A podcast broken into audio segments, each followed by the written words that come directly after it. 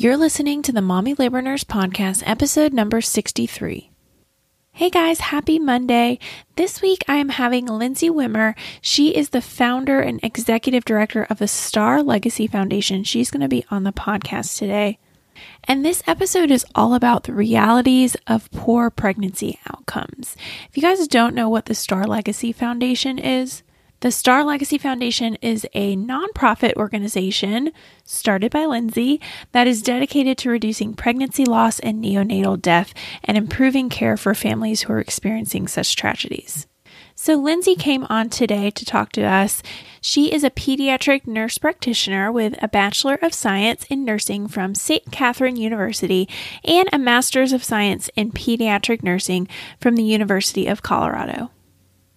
Lindsay and her family created the Star Legacy Foundation to support stillbirth research and education after experiencing the full term stillbirth of her first son, Garrett, in 2004. Since then, the Star Legacy has grown to be the largest nonprofit in the United States with a primary focus on stillbirth prevention and care. So, so great and so, so needed. Lindsay lives in Eden Prairie, Minnesota with her husband Trent and her three living children, Grant, Bennett, and Austin. So, today we talked about the Star Legacy Foundation and what sort of things that they do, and then we dove into some of the realities of poor pregnancy outcomes. Lindsay talked about some of the common risk factors for stillbirth and management strategies, how someone can reduce the risk of stillbirth, how to properly monitor your baby's movements, what sort of testing may be done on your baby if you experience a stillbirth what sort of questions you should ask your provider after you experience a stillbirth, and we talked about other things too. This obviously is a very needed episode um, and a very, very great educational episode. But whenever we talk about miscarriage, loss, death, I always have to give a trigger warning to anyone who is pregnant or has experienced a stillbirth or a loss because some of these topics just frankly might be triggering for you. So just know that going into this episode that this may be a hard episode to listen to if you're pregnant or if you've experienced loss recently or ever at any point in your life. All right, so without further ado, let's get into this week's episode all about the Star Legacy Foundation. Hi, Lindsay. Welcome to the Mommy Labor Nurse podcast. Thank you so much for being here today. Thanks for having me. Yeah. Can you just start by telling our listeners a little bit about yourself and your family, where you're from? Sure. do, all that good stuff. okay. Well, yeah, my name is Lindsay Wimmer. I um, live in Eden Prairie, Minnesota. It's a suburb of Minneapolis. And I am the founder and executive director of Star Legacy Foundation. Uh, my family and I really um, kind of got into to this work after the um, stillbirth of my first son, Garrett, um, in 2004. And I'm also a, a, pediatric nurse practitioner. So I, I um, after I kind of what I say came out of the fog with um, yeah. my own loss, I started looking into the research. I couldn't figure out why this happened so much in the United States, and I had no idea, and how little I, I learned about this despite all of, of my work and um, education in, in the medical field. And so what I found was that there really was extremely little out there to be known. And that yeah. just didn't seem seem an acceptable thing to us at the time. So we we decided to to try to do what we could to promote research and education around stillbirth prevention and care, and we have um, now expanded into to lots of other family support and awareness and advocacy efforts as well. I love it. I love it. Well, can you tell our listeners, you've already kind of started telling our listeners, but can you tell our listeners a little bit about kind of what you guys do? Like yeah. some of the things that you guys do at the Star Legacy Foundation? Yeah, so we actually have programs that um, land into what we call our five pillars, which are research, education, awareness, advocacy, and family support. We, within research, we are um, currently conducting the Pregnancy Research Project, and that is open okay. to anyone who has um, ever had a pregnancy um, loss or anyone who has had a baby within the last five years, regardless of the outcome. And we would encourage anyone who is um, interested in, in, participating in research and contributing to um, science about what is known about pregnancy and how to keep pregnancies healthy. Um, they're they're yeah. welcome to participate in that. We also do continuing education for um, health professionals all across the country. This summer, we're going to be host- hosting um, the Stillbirth Summit, which is um, a multi-day conference where we bring together researchers from around the world to share some of the, the most exciting and, and newest information that's available in stillbirth. And then um, we also have a series of education materials for designed for families, both on the bereavement side and on the prenatal care and prevention side. Those are all completely free. So we encourage anybody who um, would like some information about keeping their pregnancies safe, or um, if you've unfortunately experienced a loss and, and would like some guidance um, on a number of topics, um, please check us out because um, those are all completely free. We also, um, from the bereavement and family support side, we offer a series of support groups that, again, are all completely free. They're done over Zoom, and they they can be for um, those who've had a pregnancy loss, um, those who've had an infant loss. We have one specifically for dads, one for grandparents. We also have um, one for those that are parenting um, children after a previous mm-hmm. loss, and then also those mm-hmm. that are currently pregnant after a loss. And um, we are really excited. Our, our, newest group that is, is just getting started is a Spanish speaking um, bereavement support oh. group as well. So we're really excited to to um, be getting into that that area too. Yeah, that's awesome. And how are those support groups? Are they? Uh, I'm assuming that they're online in some yep. regard. Are they like yep, Facebook they are. Groups or okay. Yep, they're held online um, via Zoom. Okay. We ask for um, registration the first time only so that we can control some of the security coming in and out of, of the groups. Yeah. Um, but then after that, yeah, it's just done through a, um, a, Zoom link that anybody can join from their computer or phone or uh, whatever's most convenient um, device for them. And you can do it in your pajamas and you can do it from, from the comfort of home. Yeah, no, I love that. That's so great. Well, awesome. Well, let's really get into the, bulk of this episode. I'd love to first kind of talk about some of the realities of poor pregnancy outcomes, whether it be stillbirth or um, neonatal death. As an L&D nurse, I don't, I mean, I'm casual, so I don't, I don't, I'm not on the floor as much as I, I was when I was full time, but, you know, all too familiar with patients who have a stillbirth, latent pregnancy, or you know at the 20 some week mark. It's it's unfortunately a reality on the floor that we deal with, not daily, but you know weekly, monthly. We'll have patients come in who are experiencing losses. So can you just talk about some of the th- some of the realities of that and maybe kind of where you guys you've already kind of talked about where you guys fall in but where you guys fall in sure so you're exactly right. It's it's a an unfortunate um, reality, and I think one of the the things that so many families struggle with when they find themselves in, in this situation is that they don't even realize that this this could have happened. I think we yeah, have a yeah. as a society have a better understanding of um, really early pregnancy losses, meaning that first trimester or so. And the the best example I have of that is how many people can go to social media and say we we hit the 12 week mark. We're you know we're kind of we can relax, relax now. And unfortunately yeah. for a lot of families that just isn't the case. In right. the united states alone we have about 24000 stillbirths every single year.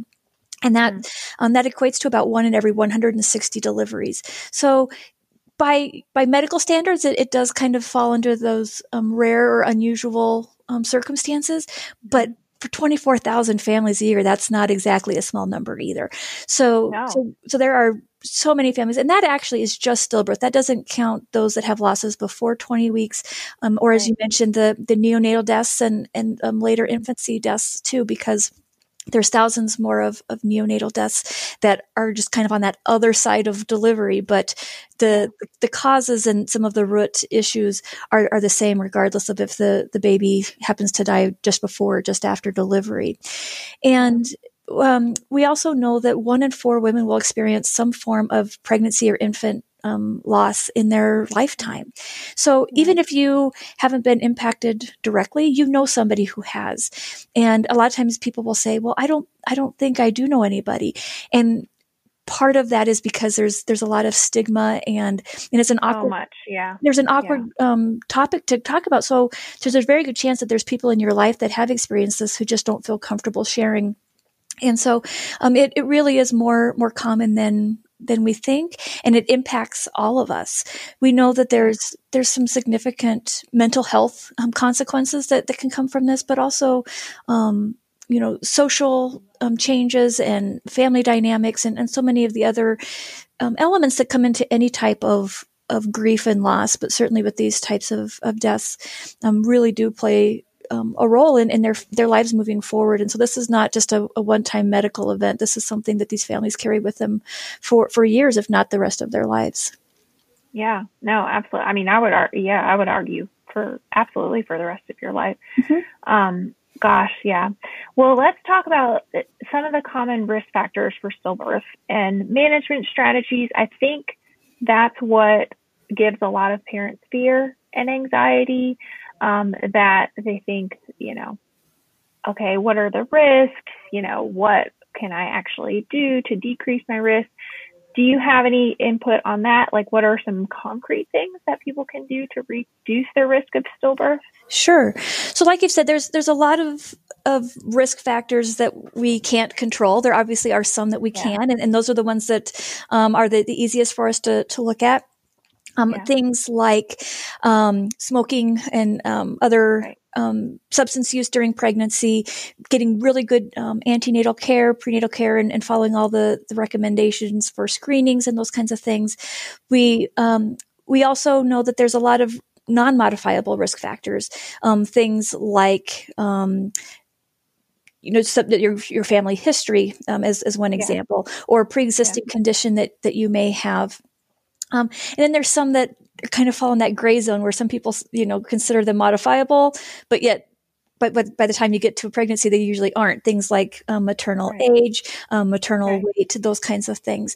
So obviously, any anything you can do to have yourself um, in a in a healthy um, status before yeah. before during the pregnancy is, is always a good thing. But outside of that, some of the the risk factors that that we're learning more about um, are families and, women who report any kind of a change in their baby's movements. We also mm-hmm. know that women who sleep on their backs in the third trimester have a, a much higher rate of, of stillbirth late in the pregnancy. Um, so those are, you know, a couple of just really short and quick um, things that is really easy to, to tell moms of. You know, one of the one thing that you can do to decrease your risk. Some studies show by up to twelve percent um, is is just by going to sleep on your side and if mm-hmm. um, you wake up and you find out that you're on your back, that's a that's your reminder to roll back onto your side before going back to sleep. Um, right. So there's some things like that that that we can absolutely do. We also are are doing a lot of work trying to um, work with both moms and providers to better identify those pregnancies that might be at risk. So things like we know that um, mm. preeclampsia is a really significant risk factor for poor pregnancy outcomes of all kinds, stillbirth just being one of the, mm-hmm. those particular outcomes. But we need to do a better job of identifying who might be at risk for preeclampsia and maybe having them um, do more frequent monitoring, or maybe we um, do some additional tests to make sure that the baby is growing appropriately because we know um, another major risk factor is the babies that are not thriving in utero. So, um, what they mm-hmm. call a fetal growth restriction. Mm-hmm. And so that just means that baby's not not growing as much as they need, usually because they're not getting all of the the nutrients and the oxygen that they need through the placenta for any number of reasons. And so looking for those babies that uh, might be struggling because they are trying to adapt to some of those kinds of conditions, even if mom doesn't have the symptoms. So usually we're looking for these symptoms in mom. Um, but and we, we're doing a much better job than we ever used to on on catching those conditions when mom has symptoms. But now we need to look for catching those conditions when mom doesn't have symptoms because the, the baby is still at risk. Yeah, no, absolutely. Well, you touched a little bit on baby's movements as something to do. Mm-hmm. Um, but can you talk a little bit more? I, have I've educated my my followers about this in, in a few different ways in my posts, but can you just talk about how to properly monitor your baby's movement. Yeah. The best thing um, you can do is just get to know your baby and get to know this yeah. baby's behavior and their their normal personality. Um, anybody who's been pregnant more than once knows that every pregnancy is different, every baby is different. And yeah. so it's it's really important not to try to to go after a specific number or compare this baby's movements to your previous pregnancy or your sister's pregnancy. Um, yeah.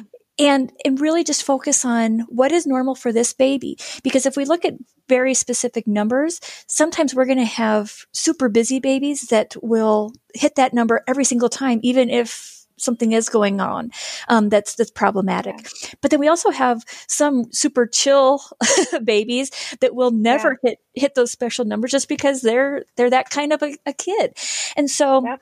We want moms to get to know their baby, kind of figure out what their patterns are. When are they most active? When do they um, like to, to be kind of a little bit more um, lazy? what what yeah. kinds of what, what, kinds of things tend to to excite them? What kinds of you know positions or um, sounds yeah. or events in, in your life do they respond to?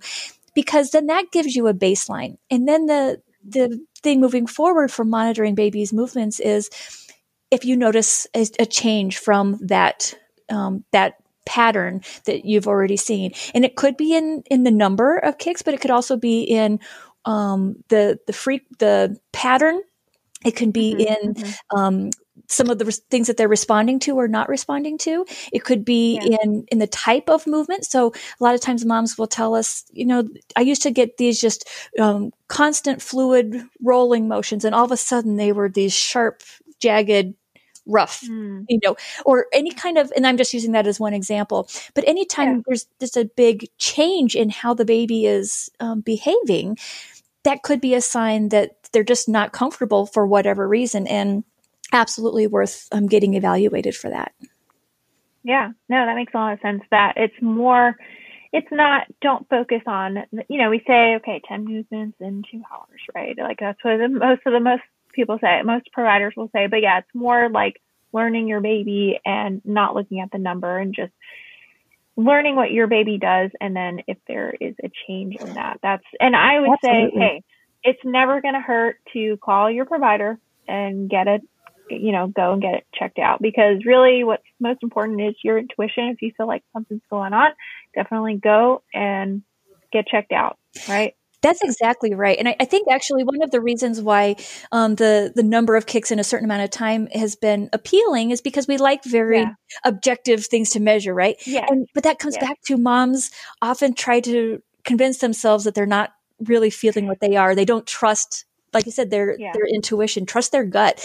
And so even if you can't put your finger on it or even if the, the movement does maybe feel a bit different but you're not 100% sure if your if your instinct is saying it's not normal or it's not okay, then that's that's more than enough to go on. And so don't don't try yeah. to talk yourself out of that.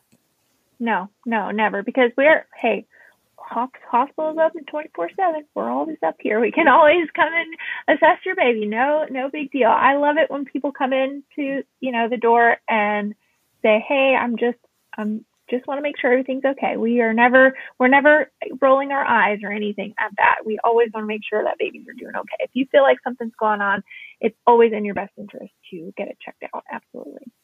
Well, this next one is if I have a stillbirth, what are some of the sort of testing that may be done on baby? Will they always know what happened to baby? Yeah, that's that's a great question. So, unfortunately, a lot of the the questions about what kind of tests you want to do and you can do are, are given to you at a time when it's really chaotic and, and stressful. So this you is can't process anything. Yeah. Absolutely, absolutely. Yeah. So a lot of um, what can and should be done will depend on what the circumstances are, what gestational age you're at, what kind of um, history you've had with with that pregnancy, um, maybe even down to where um, you're delivering, like what what the facility offers in that location. Um, mm-hmm. At the um, bare minimum, we always encourage people to to make sure that um, meaning providers that they have done a really good history to gather as much information as we can from the family because they know a lot of things about what's been going on with that pregnancy that doesn't get reflected in the medical record. And so we right. want to make sure that that we learn um, what what they have to to share with us. We also want to do a really good physical exam of the baby because sometimes, especially if if there's any kind of a genetic um, or anatomic issue, there may be um, external signs of that, that that we can take a look at as well. And then there's it's kind of a, a a menu, if you will, of different types of tests. And some of them may or may not be recommended or suggested by your provider based on things that they've already ruled out during the pregnancy um, with, with, some antenatal testing or or not, um, or just what they are, are seeing. So that can include um, blood tests on um, the mom. Sometimes we can do um, blood tests on the, the cord or on the baby. We um, almost always, it's very rare that I find a situation like this that we don't recommend that the placenta be sent uh, for, for a lot of yeah. testing um, and yeah. send the umbilical cord with that as well. And um, then we can can also get into some more um, more in depth studies, including um, genetic and anatomic studies that can be done with um, tissue samples from the baby, or also um, up to a full autopsy. And I know a lot of times these are, are difficult conversations for for providers to have with families because yeah like I said, you're already in such such a horrific um, state of mind. But they really are important because trying to learn what what happened can really make a big difference for, for a lot of families, not only in, in how they process this particular loss, but how they maybe make decisions on on if they are going to um, continue to have future pregnancies, what it might yeah. mean for other family members, those kinds of things. Unfortunately, um, your comment about will they always know what happened? We we often don't know what happened. Sometimes that is because the, the you know certain testing or the extensive testing isn't done. Sometimes that's mm-hmm. because um, the family just isn't comfortable with it, or they have um, cultural, religious um, issues that yeah. interfere with some of the testing. Sometimes mm-hmm. it's because the testing is too expensive. Unfortunately, mm-hmm. a lot of the yeah. tests that are done on babies are not covered by insurance companies. Some sometimes the facilities, the the hospitals themselves will write off the test, but not always. And mm-hmm. so the it can be really cost prohibitive when you're looking at you know, maybe even ten or twenty thousand dollars if you start to bring in yeah. all these genetic and and um, autopsy costs. Um, so that can be a big a big factor. Sometimes yeah. the, the appropriate um, personnel to do an autopsy just isn't available. This, you know, we particularly see this in, in lots of rural areas where the, the closest mm. perinatal pathologist may be hundreds of miles away. And so it just isn't oh, practical for the family to, to have the baby go that far away and to delay, you know, services or anything else that they, they may be in, interested in. Um, but then mm-hmm. sometimes even when we do absolutely every test possible, we still don't have an answer as, as to what happened. And that is incredibly, incredibly frustrating. One, one thing I always like to, um, kind of remind people though is knowing sometimes knowing what did not happen is as valuable as knowing what did happen and yeah. while it, it certainly doesn't you know kind of bring that extra of information and, and I don't want to say closure because that's not I, I, don't like that word in this context but but I think no I don't either that's kind yeah. of you know it, it kind of brings some of the medical piece full circle if you yeah. if you have an answer and so yeah. it's certainly frustrating if you don't have that but um but at least you know moving forward knowing what what what wasn't an issue can have a big impact particularly when we're talking about future pregnancies yeah no that makes a lot of sense especially if yeah, you didn't. I mean, I'm thinking a good example is if you, let's say you have an incompetent cervix and, you know, this is the reason that's, that wouldn't be a test that's done on the baby. That's, you know, right. they recognize for you, but somebody knowing that in their first pregnancy and having like, you know, an early loss because of that can now go into their second pregnancy saying, okay, we're going to use vaginal progesterone. We're going to get a cerclage at, you know, this week of pregnancy. We're going to manage this pregnancy a lot differently. So I'm sure there are definitely examples of where we're getting this sort of test. We're having these answers from this experience and now going into a second pregnancy or a third pregnancy or whatever, you know, it may be, um, that you can manage it differently. So that makes Absolutely. a lot of sense.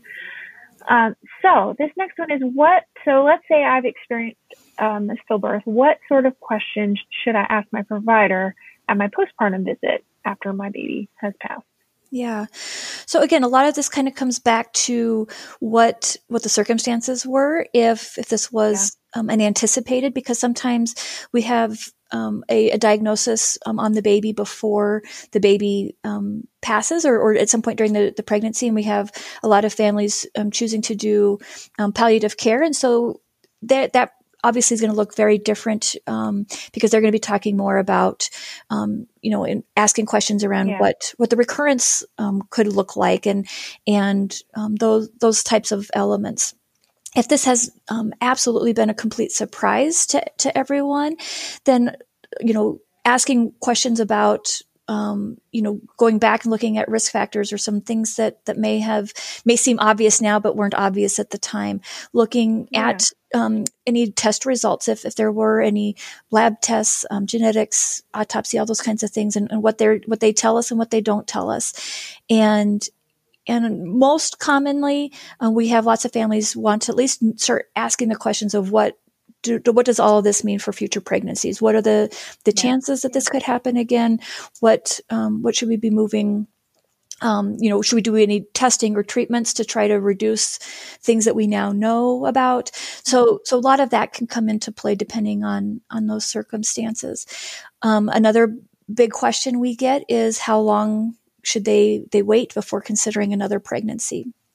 Yeah, and that's a big one. Again, that's a, another very um, kind of dependent on on the circumstances and your and your health if, if it's been a situation where um, you know if it was a placental abruption and mom had a, a really significant hemorrhage afterwards and was hospitalized for two weeks yeah. um, that that just with nothing else we know that that mom's body is not in an optimal state to to try to have another baby immediately right. um, so we want to you know we definitely want to make sure that that mom is um, physically um, healthy in in her um, own sense.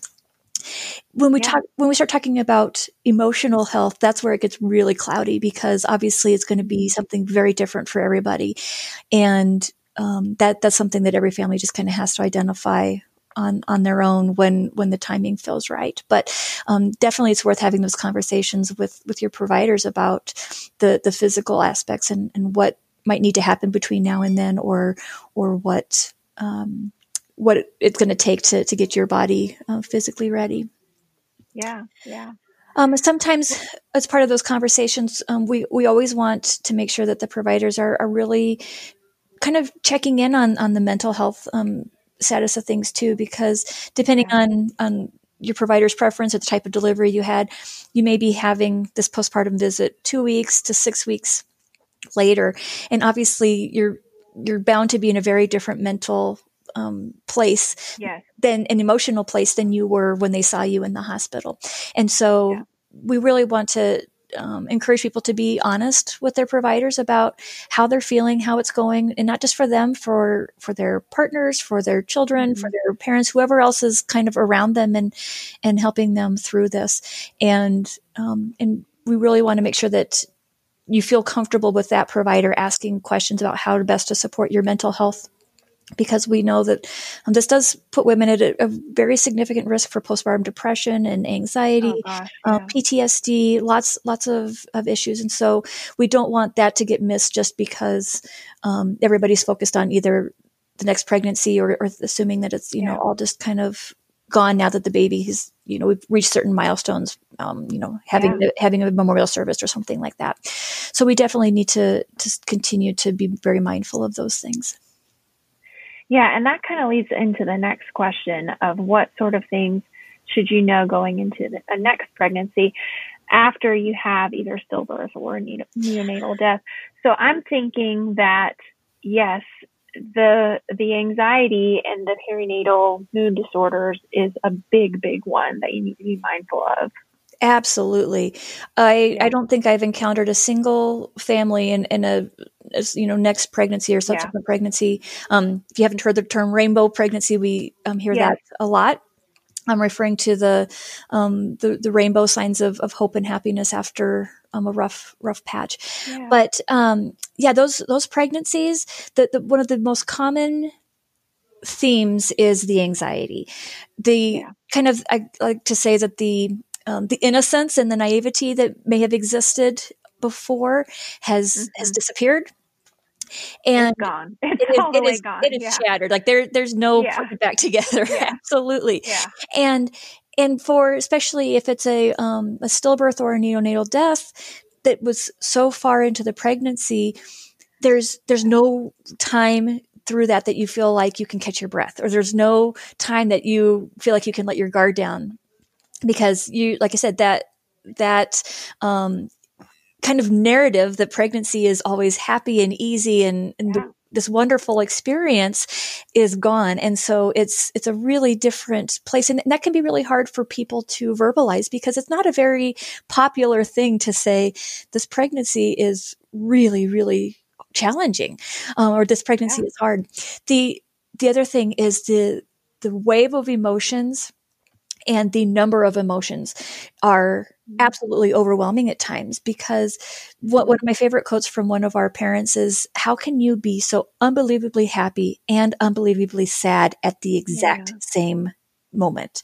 and it's very yeah. true I, I used to you know laugh with my family a little bit because I did go on to have other children after after my loss and in those mm-hmm. pregnancies I said nobody around me could win because if they said yeah. congratulations you're pregnant again we're yeah. so happy for you my instinct was to say but i'm still really sad and yeah. i this does not replace the the baby who died and this you know i my instinct was to protect him and to to acknowledge my grief but then if somebody said you know, you're, I just heard you're pregnant again. This has to be so hard and reminding you of so many things. And I would say, Yes, but at the same time, I yeah, am but I'm excited. so excited yeah. because I love this new baby too, and I'm I'm learning more about this new baby all the time, and I'm I'm excited too. Yeah. So like you can't, it's we don't have the words in our language to. Yeah.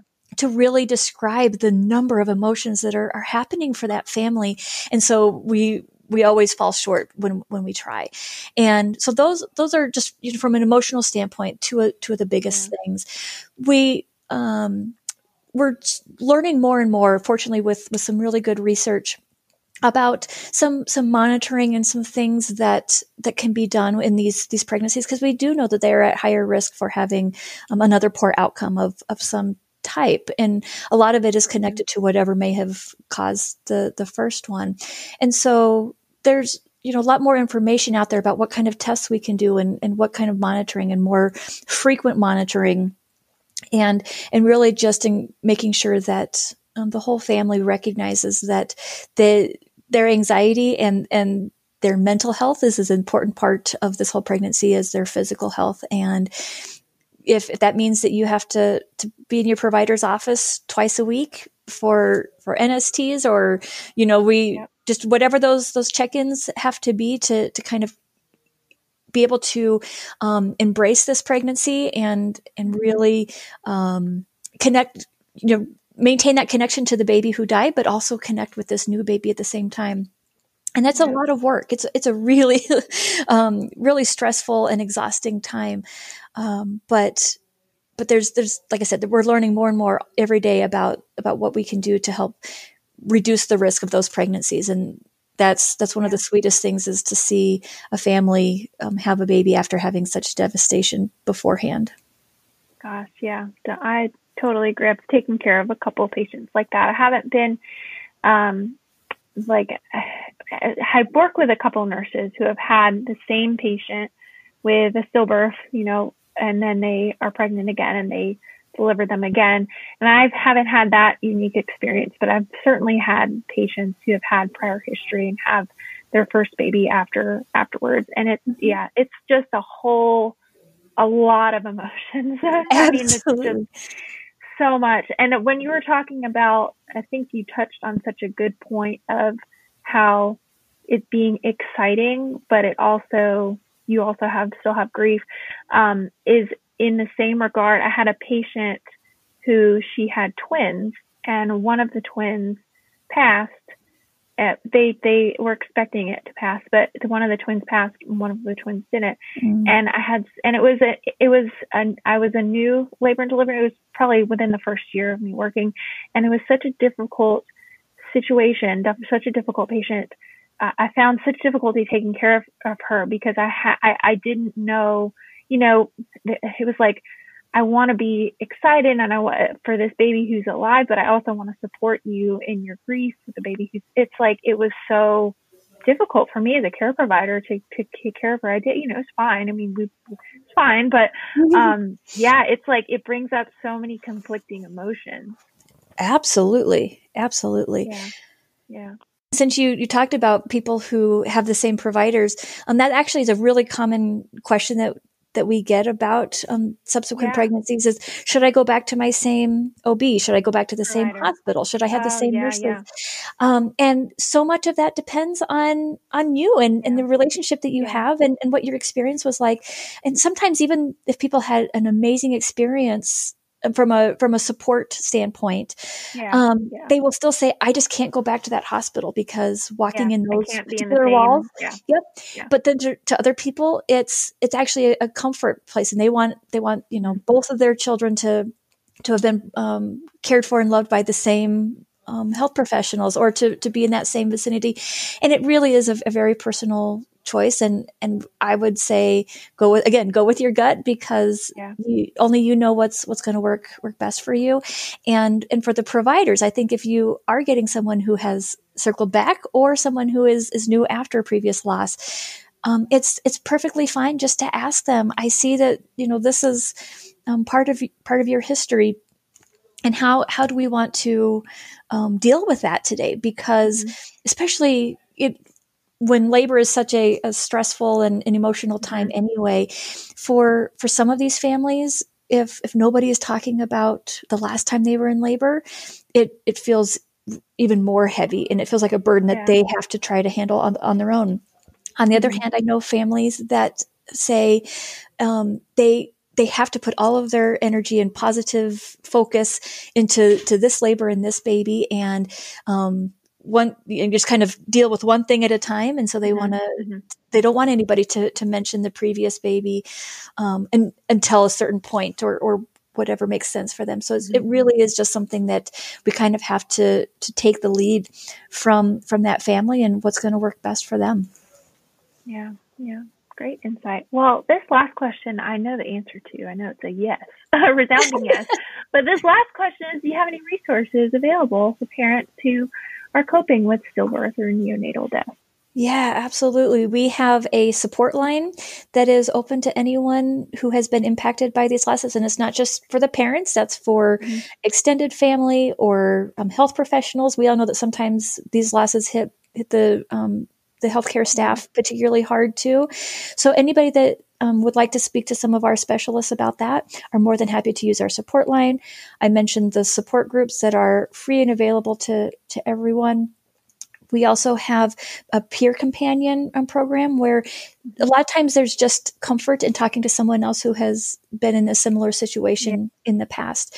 And yeah. and sometimes it's it's big things like how did you, you know, what what testing did you have done?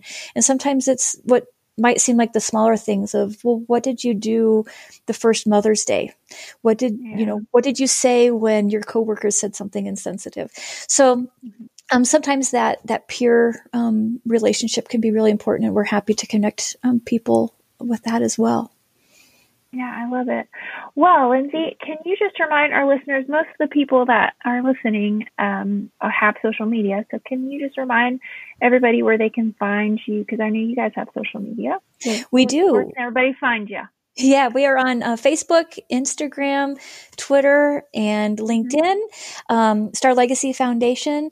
And we also um, have our website is starlegacyfoundation.org mm-hmm. and would encourage anybody to reach out to us through social media, through email, um, like I said, our support line, and we would we would love to connect with anybody who is um, either dealing with with the death of a baby during pregnancy or mm-hmm. infancy, or that um, is is in a um, pregnancy and wanting to learn more about how to reduce their risk factors, or if you're a, a health professional or researcher interested in, in these um, issues, we, would love to, to connect with you as well. Yeah, awesome. Well, Lindsay, thank you so much. This was a great, great episode, I think, for, for everybody listening. So thank you so much for coming on.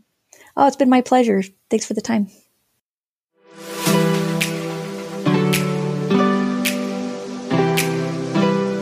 All right, so that is it for this episode of the Mommy Labor Nurse podcast. You probably follow me on Instagram because that's probably where you came from. But if you don't, head over to Instagram and follow me at mommy.labornurse for more. That is certainly where I am most active.